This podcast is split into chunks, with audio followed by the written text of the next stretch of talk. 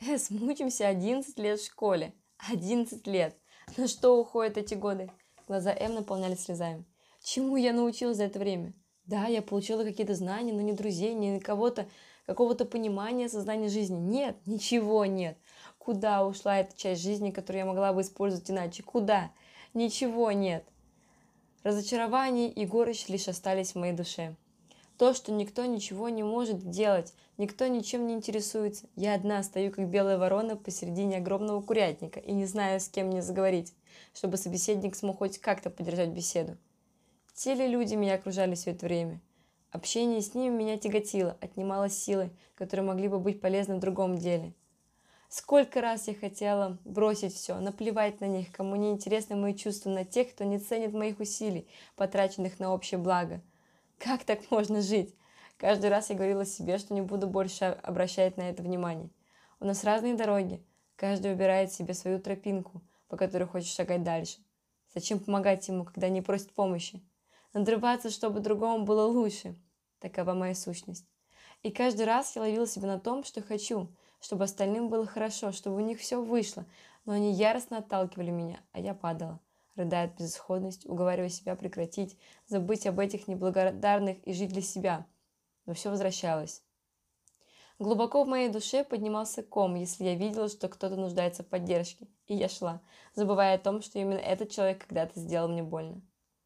Голос девушки все сильнее дрожал, а громкость ее речи все повышалась.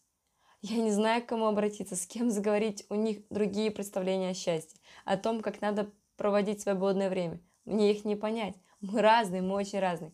Почему же я обязана общаться с ними? Каждый день видеть их в школе, их лица, слушать, что они говорят, или как на них орут учителя, потому что они не могут связать два предложения. Я стараюсь закрыть глаза, уши, лишь бы не слышать и не видеть этого, как противно находиться среди них. Школа теперь для меня стала наказанием, а ведь когда-то я ходил сюда с радостью, желая впитать все, о чем говорили нам учителя на уроках. Наполниться знаниями, погрузиться в эту атмосферу, я считал это отдыхом, который был приятен как много изменилось. Каждый день я понимаю, что завтра новый день, а значит новый поход в это жуткое заведение, где тебя не понимают и не стараются этого сделать. Гуманизация образования, прислушиваться к мнению учеников, подстраиваться под них и учить их, не нарушая права ребенка. Красивые слова. Но не до бумажки, которая, возможно, даже лежит у нашего директора в письменном столе. Но она никогда не открывает этот ящик, боясь, что кому-то станет известно, что она не права, что она не выполняет указанные нормы, какой для нее будет тогда позор и унижение? А пока она это делает со своими учениками. Изо дня в день она кричит на учителей, требуя какие-то отчеты, доклады, которые они не обязаны делать. Отчитывает людей, которые старше ее, за необдуманные поступки детей и вынуждает выходить за, на неоплаченную работу. А все молчат.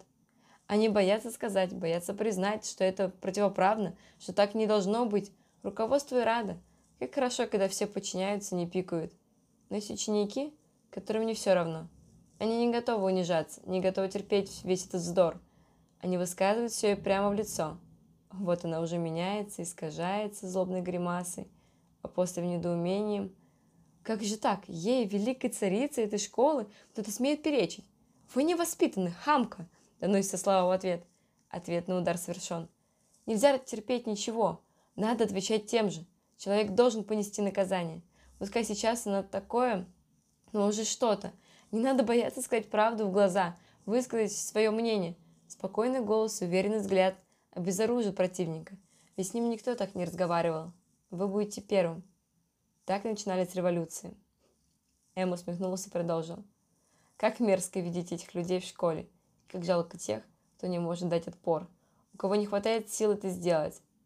Мне не хочется бывать здесь мне чувствовать на себе эти взгляды и слушать бесполезный, гневный, но теперь для меня очень смешной ор директора.